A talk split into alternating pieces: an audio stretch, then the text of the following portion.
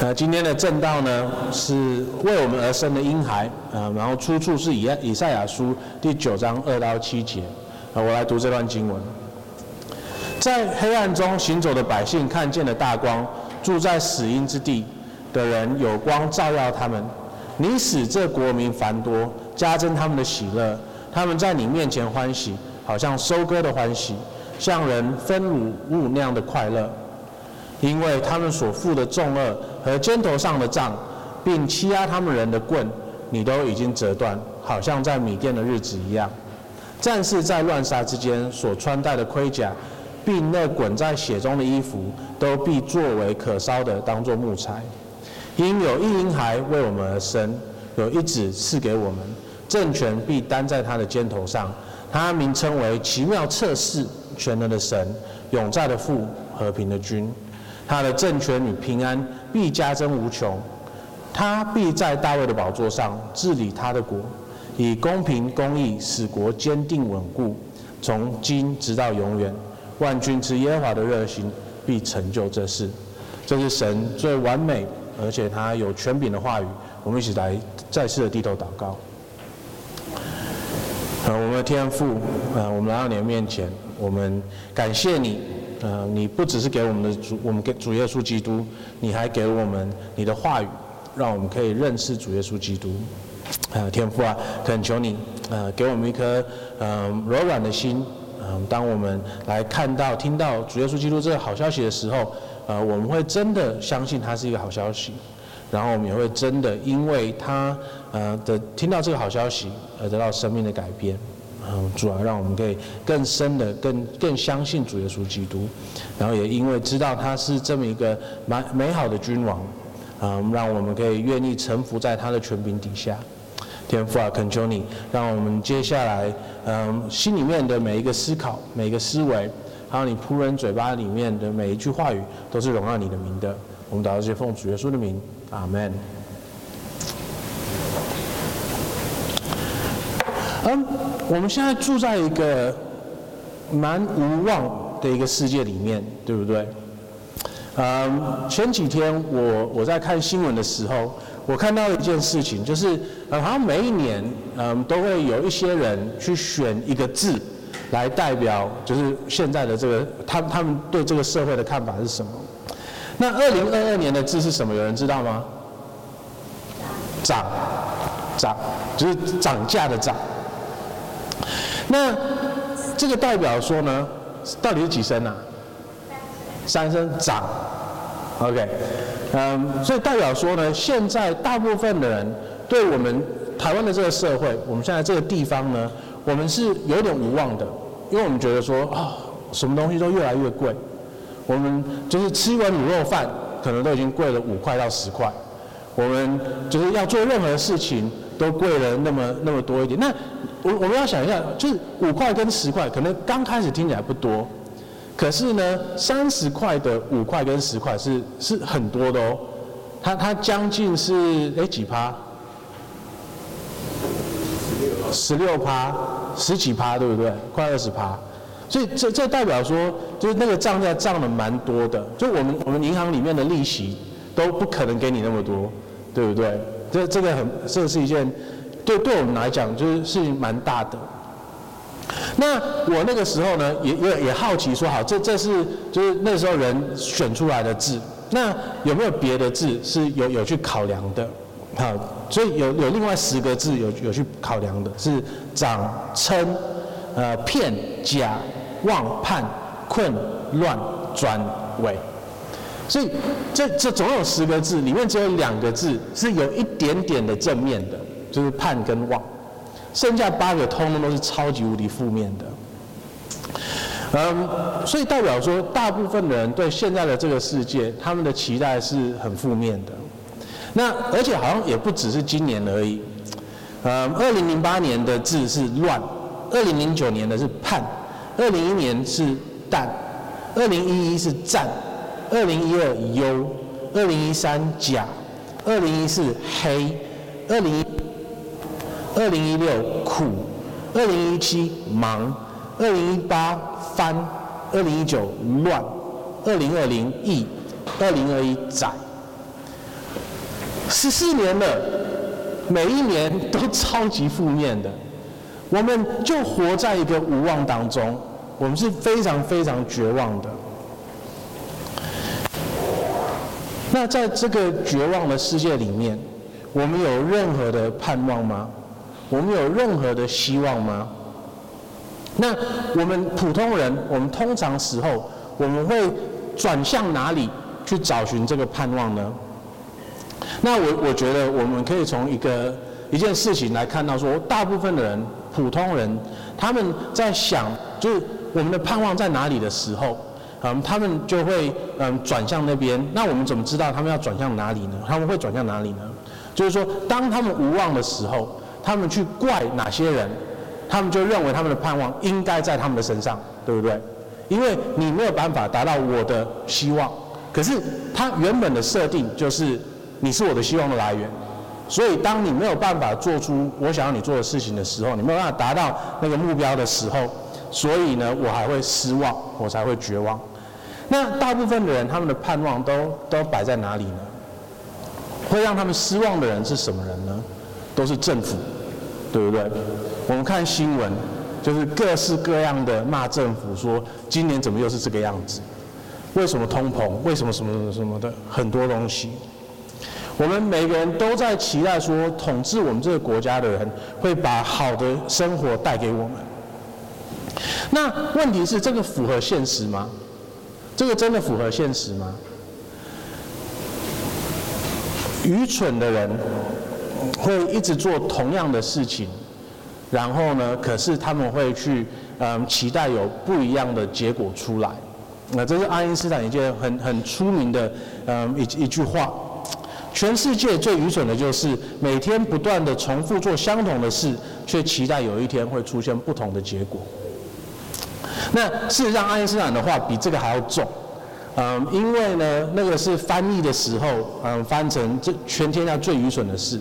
它比较贴切的翻译的话，会是，嗯，只有疯子才会一直做同样的事情，然后期待说有不一样的结果出现。好，那我们期待说政府会给我们好日子过，这这个是一件很愚蠢的事情，对不对？因为事实上呢，在人类的啊几千年的历史里面，有无数的政府。人类成立的成立的政府，有任何一个政府有给他的子民好日子过过吗？基本上没有的。你你读历史的话，你会知道说，每一个政府都一次又一次又一次的让他的子民失望，然后不只是失望，甚至于会压迫他的子民。每一个人为的政府，通通都是这个样子的。那过了这么多几千年。以后，我们难难道就是继续的愚蠢的去期待说，人类的政府会带给我们好的生生生活，给我们盼望吗？还是我们要开始去找不同的嗯可能性呢？我们是不是能够去看说，有没有一个真的能够带给我们盼望的一个网，一个真正的能够带给我们好处的网？人类的政府、人类的政权，不是我们盼望的来源。那什么才是呢？在今天的这段经文里面，我们看到的是，在两千年前所生的那一个小小孩，就是我们的盼望的来源。我们来看他是怎么来的。在黑暗中行走的百姓看见了大光，住在死荫之地的人有光照耀他们。你使这国民繁多，加增他们的喜乐。他们在你面前欢喜，好像收割的欢喜，像人分乳五酿的快乐。因为他们所负的重轭和肩头上的杖，并掐压欺压他们人的棍，你都已经折断，好像在米店的日子一样。战士在乱杀之间所穿戴的盔甲，必并那滚在血中的衣服，都必作为可烧的，当作火柴。因有一婴孩为我们而生，有一子赐给我们，政权必担在他的肩头上。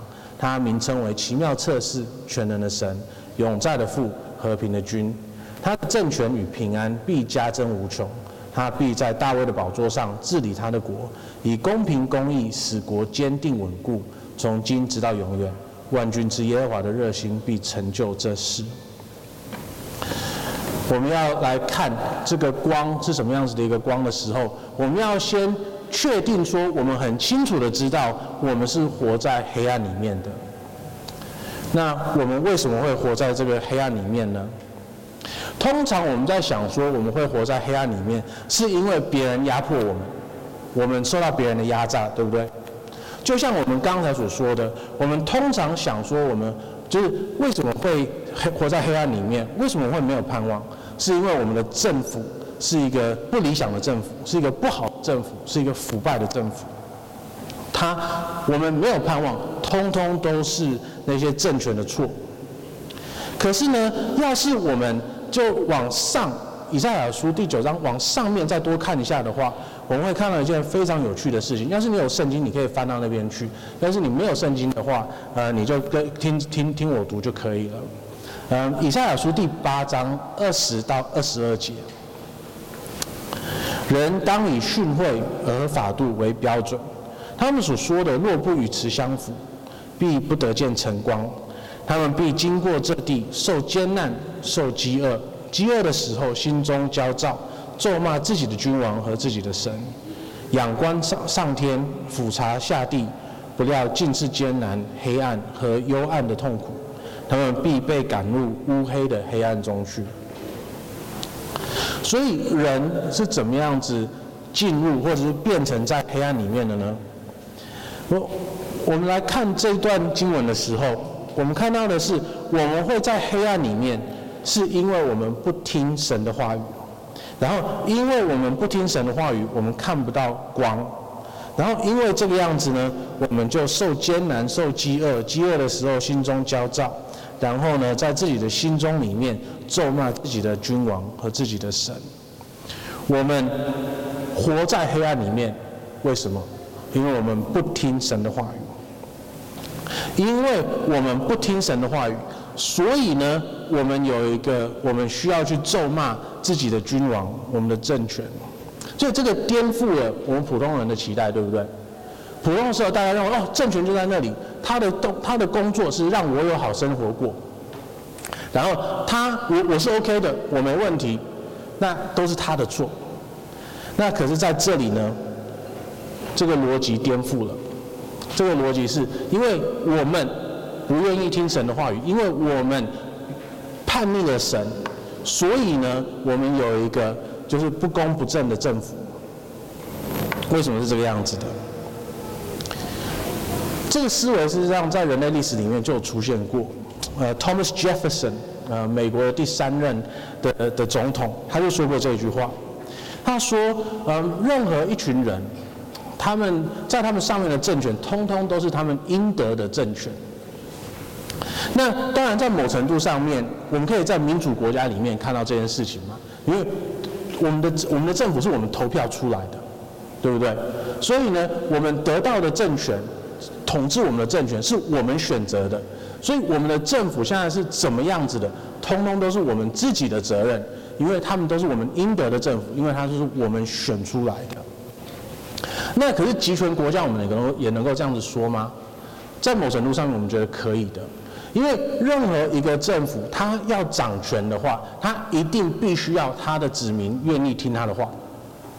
他的子民只要反抗了这个政府的话，这个政府就一定会崩溃。足够的子民去反对这个政府的话，他这个政权就会崩溃。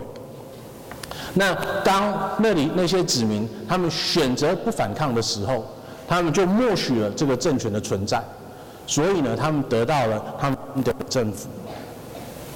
所以呢，一个腐败的政府，他统治了一个腐败的子民；一个叛逆的政府，叛逆神的政府，他就统治了一个叛逆的子民。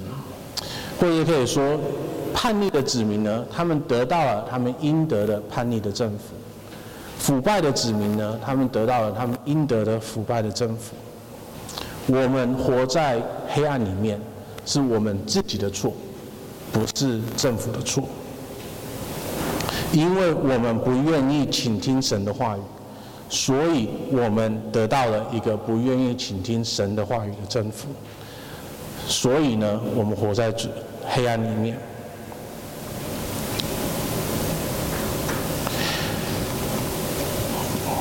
那这个黑暗是哪里来的呢？在第四节里面，我们看到的是，好像我们在黑暗里面，我们有负一个重轭，肩头上的杖，还有欺压他们人的棍。我们欺压我们的、压榨我们的，事实上不是政府。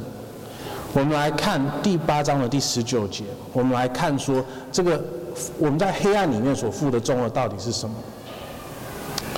要是你有圣经的话，你可以听；因为你可以，你可以自己看；要是没有的话，可以可以听我我我我读出来。有人对你们说：“当求问那些交鬼的和行巫术的，就是声音满绵满，呃，言语维系的。”你们便回答说：“百姓不求，不当求问自己的上帝吗？岂可为活人求问死人呢？”然后呢，他的对比就是二十节。就是他没有人在听神的话语，所以换句话说呢，我们在黑暗中里面所负的重轭，是这一些交鬼的、行巫术的，然后他他们所跟我们说的话，所以受到这我们是受到了这一些东西的压迫，所以我们才会活在这个嗯黑暗里面，我们去找，就是在在外面。他可能就是修家的，嗯，他可能会就就是就是就是去去算命的那些人，我们去找他们来帮助我们，想说我们的生活、我们的生命到底要怎么活，所以我们受到了他们的的的捆绑，他们的恶，所以呢，我们才会掉入黑暗里面。那实际上这个我们是可以想象的，对不对？因为在我我们现要假设说鬼不存在的话，人死亡以后就就是不见了，什么都没有。那在做这些行业的人，他们是不是是不是基本上都在行骗？他们就是在他只是跟你讲他认为你想要听到的东西，嗯，然后呢你就付他钱这样子。那这样子的话，他当然不会给你真正的智慧，因为忠言逆耳。真正好的东西是我们不愿意听的东西。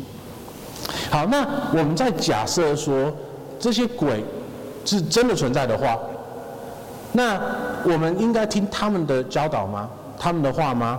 实际上也不应该，对不对？因为一个鬼他就只是一个死掉的人而已，一个鬼不可能有超越普通人类的智慧来跟我们讲说我们应该要怎么样子活。所以，要是我们就只是直接相信了他们，我们不去多想说他这样子说有有道理还是没有道理的话，那我们就掉入了他的捆绑里面，我们就是走在黑暗里面了，对不对？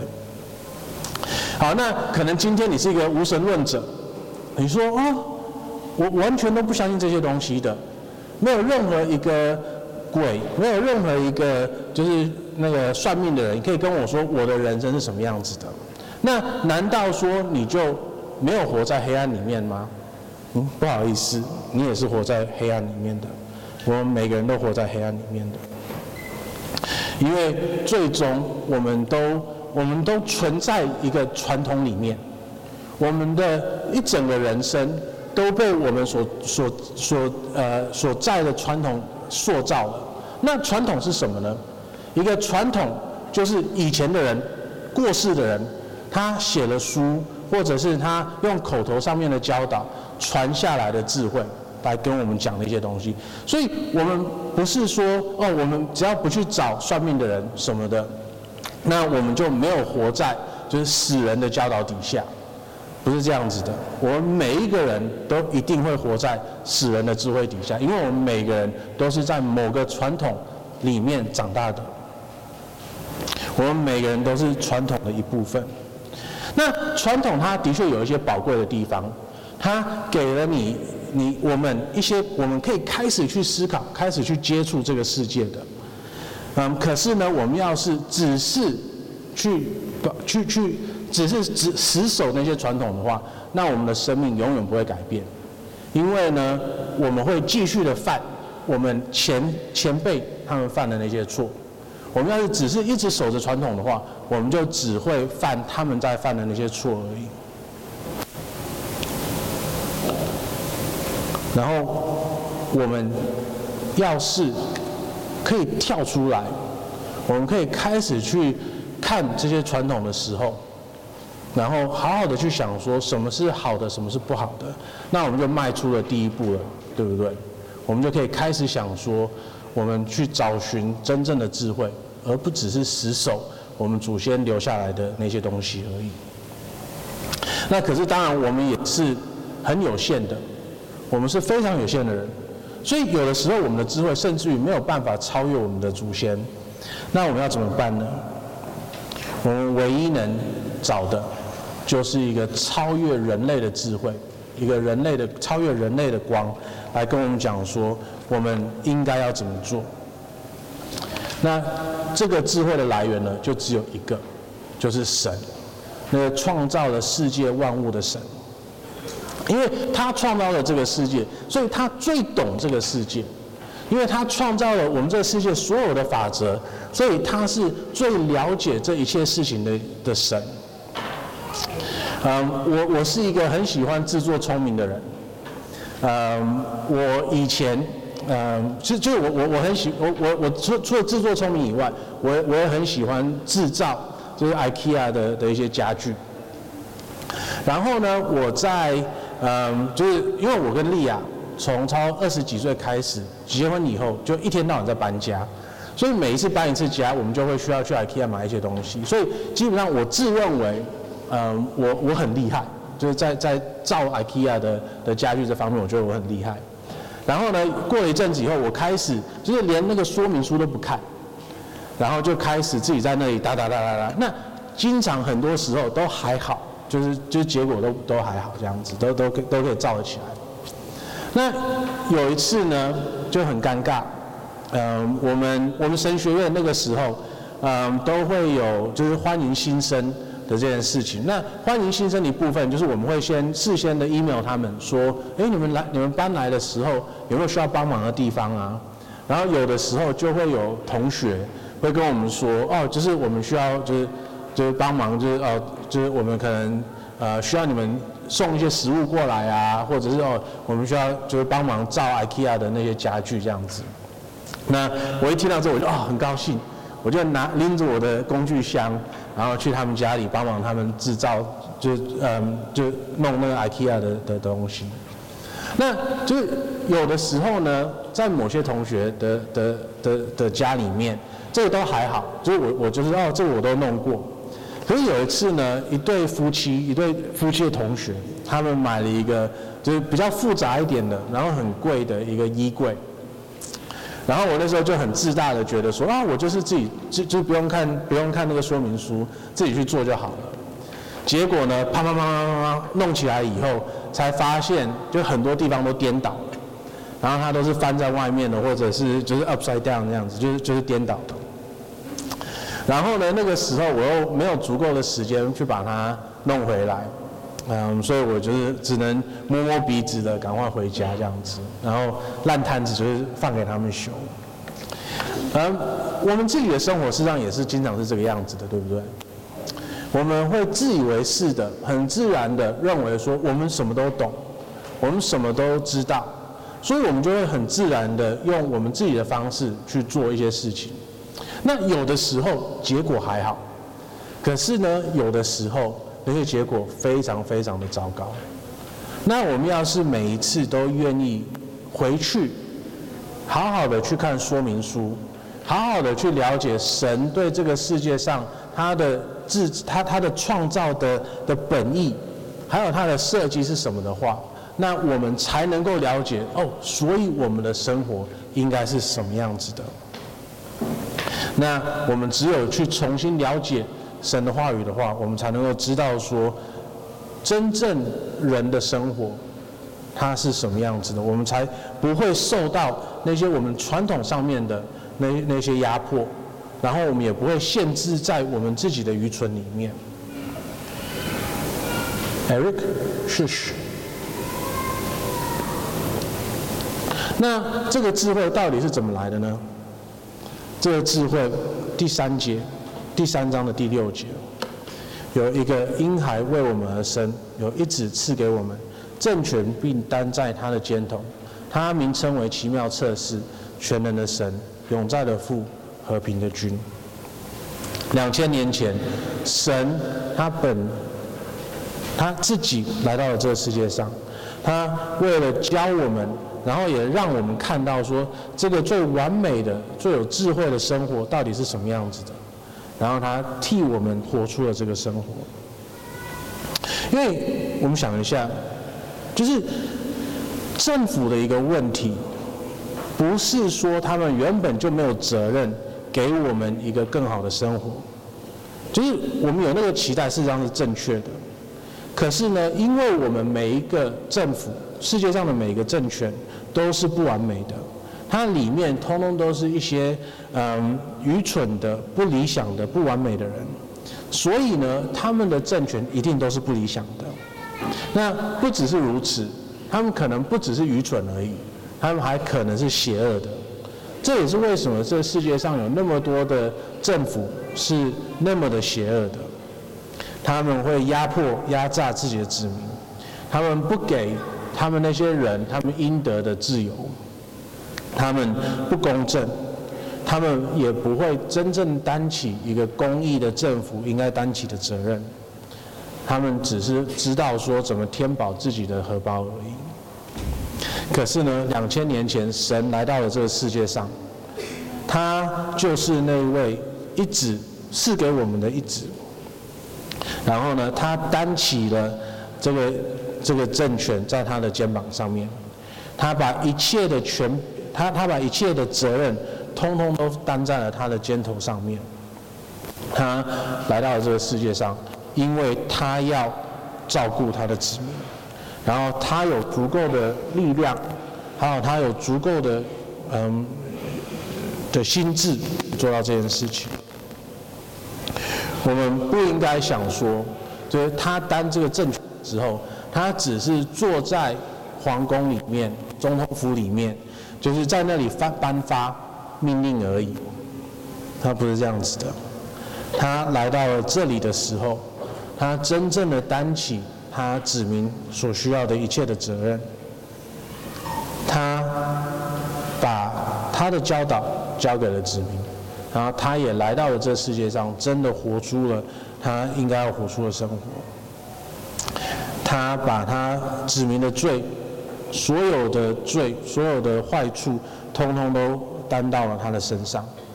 他为我们的罪付上了最大的代价，他钉在了十字架上面。他教导我们，然后他也示范给我们看，说一个最完美的生活看起来是什么样子的。那他为什么能够做这些事情呢？因为他就是神。然后在这个这个小孩子的身上，我们看到了他四个名字。然后在这四个名字里面，我们又看到了说他是一位什么样子的神。这四个名字就是奇妙的测试、全能的神、永在的父、和平的君。他首先他是奇妙的测试，这奇妙的测试呢，代表说他是有就是超越了我们普通人的任何的智慧的，任何普通人的智慧的，因为它是奇妙的，它它不是普通的，它超越了人类。然后这个测试，他就是在说他是有智慧的一个人。那我们的确是需要这个的，对不对？我们人类的智慧太有限了，人类的历史已经跑了几千年了，我们我们的世我们的世界还是这个样子的。我们需要的是从神而来的最奇妙的智慧，我们才能够慢慢的脱离人的人的愚蠢，甚至于是人的邪恶。那一个只有智慧的人是不够的。他需要有权力跟能力来实现他的智慧，对不对？所以在这里呢，他不只是有奇妙的智慧而已，他是全能的神。他不只是全能的人而已，因为人不可能全能嘛。他是全能的神，他是有一切能力的。他所想要做到的事情，他必定成全。然后呢，他不只是有智慧的。他不只是全能的，他是永在的，他是超乎了我们的时间的。因为假设说他是只他只他不是永存的话，那我们会遇到一个问题，对不对？就是他的政权会是短暂的。那这样子的话呢，我们就没有办法有一个永存的好的政权在我们的身上。那我不知道大家对这个永恒的政权的感受是什么？我觉得大部分的人听到这句这句话的时候，会会都都会有一点恐惧，因为我们现在我们经历到了这些政世界上的政权的时候，我们都会想说：哦，天哪，让它赶快结束好不好？呃，我们我觉得我们教会里面至少有一半的人已经在想，二零二四年蔡英文不是我们的总统的那一天了。OK，那我们不知道说在呃俄罗斯有多少人一直在等待普京会过世的那一天，他的政权会结束的那一天。我们不知道在美国有多少人一直在等待拜登他。就是不在的那一天，他他可能会先过世，然后才失选，谁知道啊？所以对我们来说，大部分的人，就是这个世界的政权是短暂的，是好事情，因为每一个政权都是不不完美的。那可是呢，一个真的好的政权的话，我们是可以希望它可以永远永远存在的，对不对？嗯，要是你有看那种历史片的话。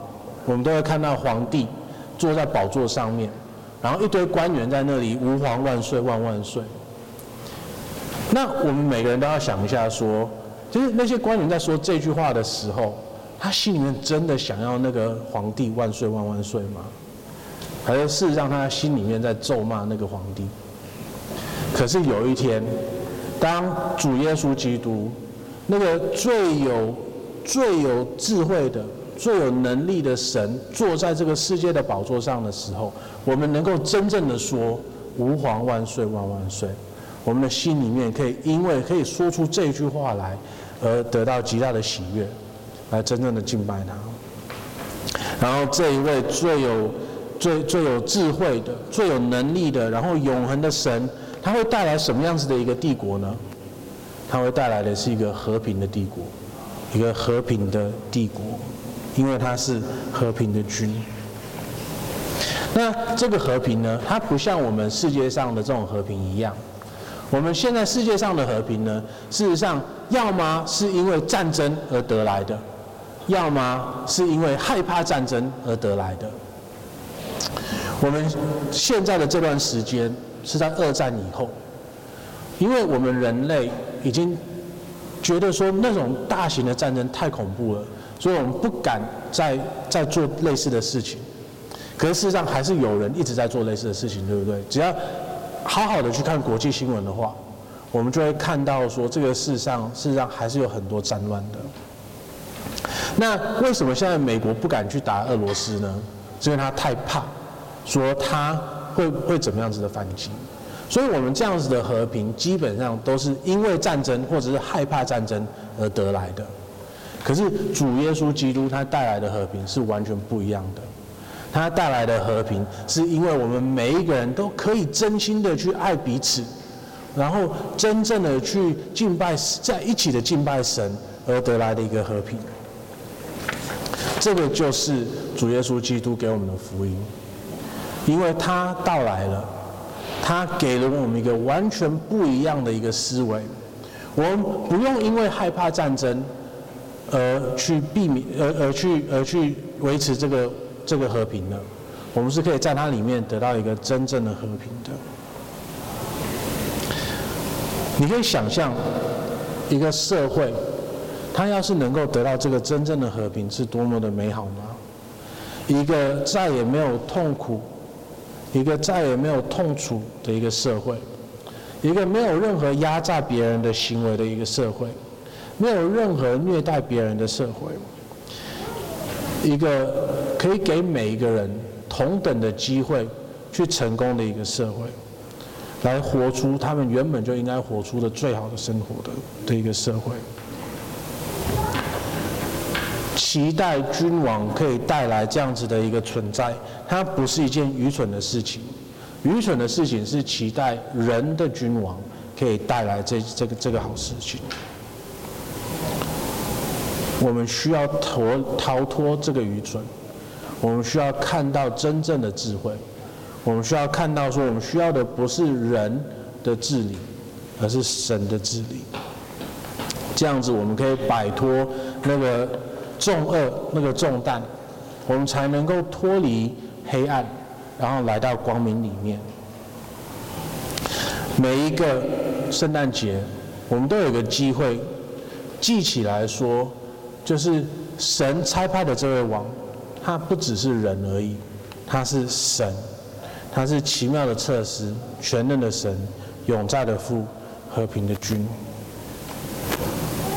然后他会带来的是永恒的和平的一个帝国。那事实上呢，我们已经开始尝得到，可以开始看得到这个帝国可能会是什么样子的了。因为两千年前，耶稣基督他来到了这个世上以后，他成立了他自己的一个帝国，这个就是他的教会，就是他的子民。这些人呢，他们得到了神的救赎，然后现在呢，他们就活在主耶稣基督的权柄底下。然后呢，在教会里面，我们会慢慢的看到公义、正义。平等还有和平，慢慢的被建立起来。我们可以从保罗听到这些。所以你们既是上帝的选民，圣洁蒙爱的人，就要存怜悯、恩慈、谦虚、温柔、忍耐的心。倘若这人与那人有嫌隙，总要彼此包容，彼此饶恕。主怎样饶恕了你们，你们也要怎样饶恕人。在这一切之外，要存着爱心。爱心就是联合、联络全德的，要叫基督的平安在你们心里面做主。你们也为此蒙召归为一体，且要存感谢的心。所以在教会的生活里面，我们是有怜悯的、有恩慈的爱心、忍耐的心去对待彼此的。我们因为已经得到了主耶稣基督他的救赎，我们因为得到了他的怜悯，所以我们可以去怜悯别人。因为我们先得到了他的爱，我们可以去爱别人。然后这是在教会里面的生活，那在教会以外的生活呢？当我们从教会里面出去的时候，我们慢慢的活出我们的信仰。那我们的信仰、我们的生命、我们的生活，就会慢慢的去影响这个世界。那透过基督徒的影响，这个世界也可以慢慢的成为一个更好的世界。它不会完美，可是它可以更好。我们要想哦，以以法律治国，而不是以军事治国，这个事实上是一个基督徒的一一一个思维。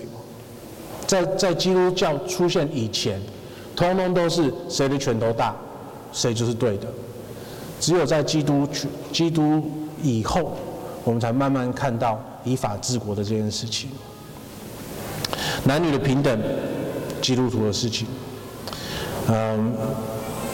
痛恨各式各样的种族歧视，或者任何的别样的歧视，也通通都是嗯基督徒所做的事情。甚至于连就是罢免奴隶制，那也是基督徒在这个社会所做的事情。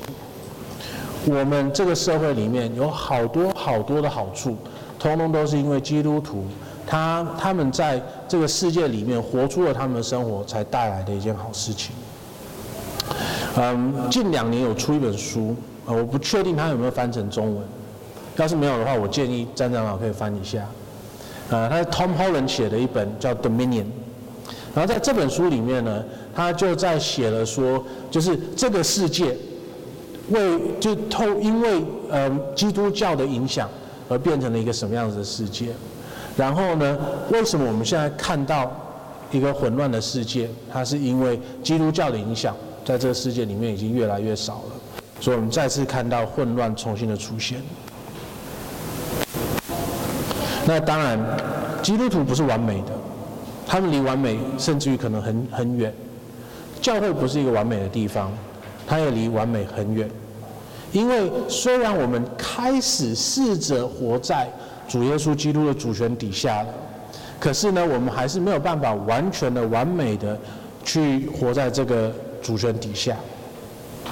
因为我们还一直在犯罪，我们都还是罪人。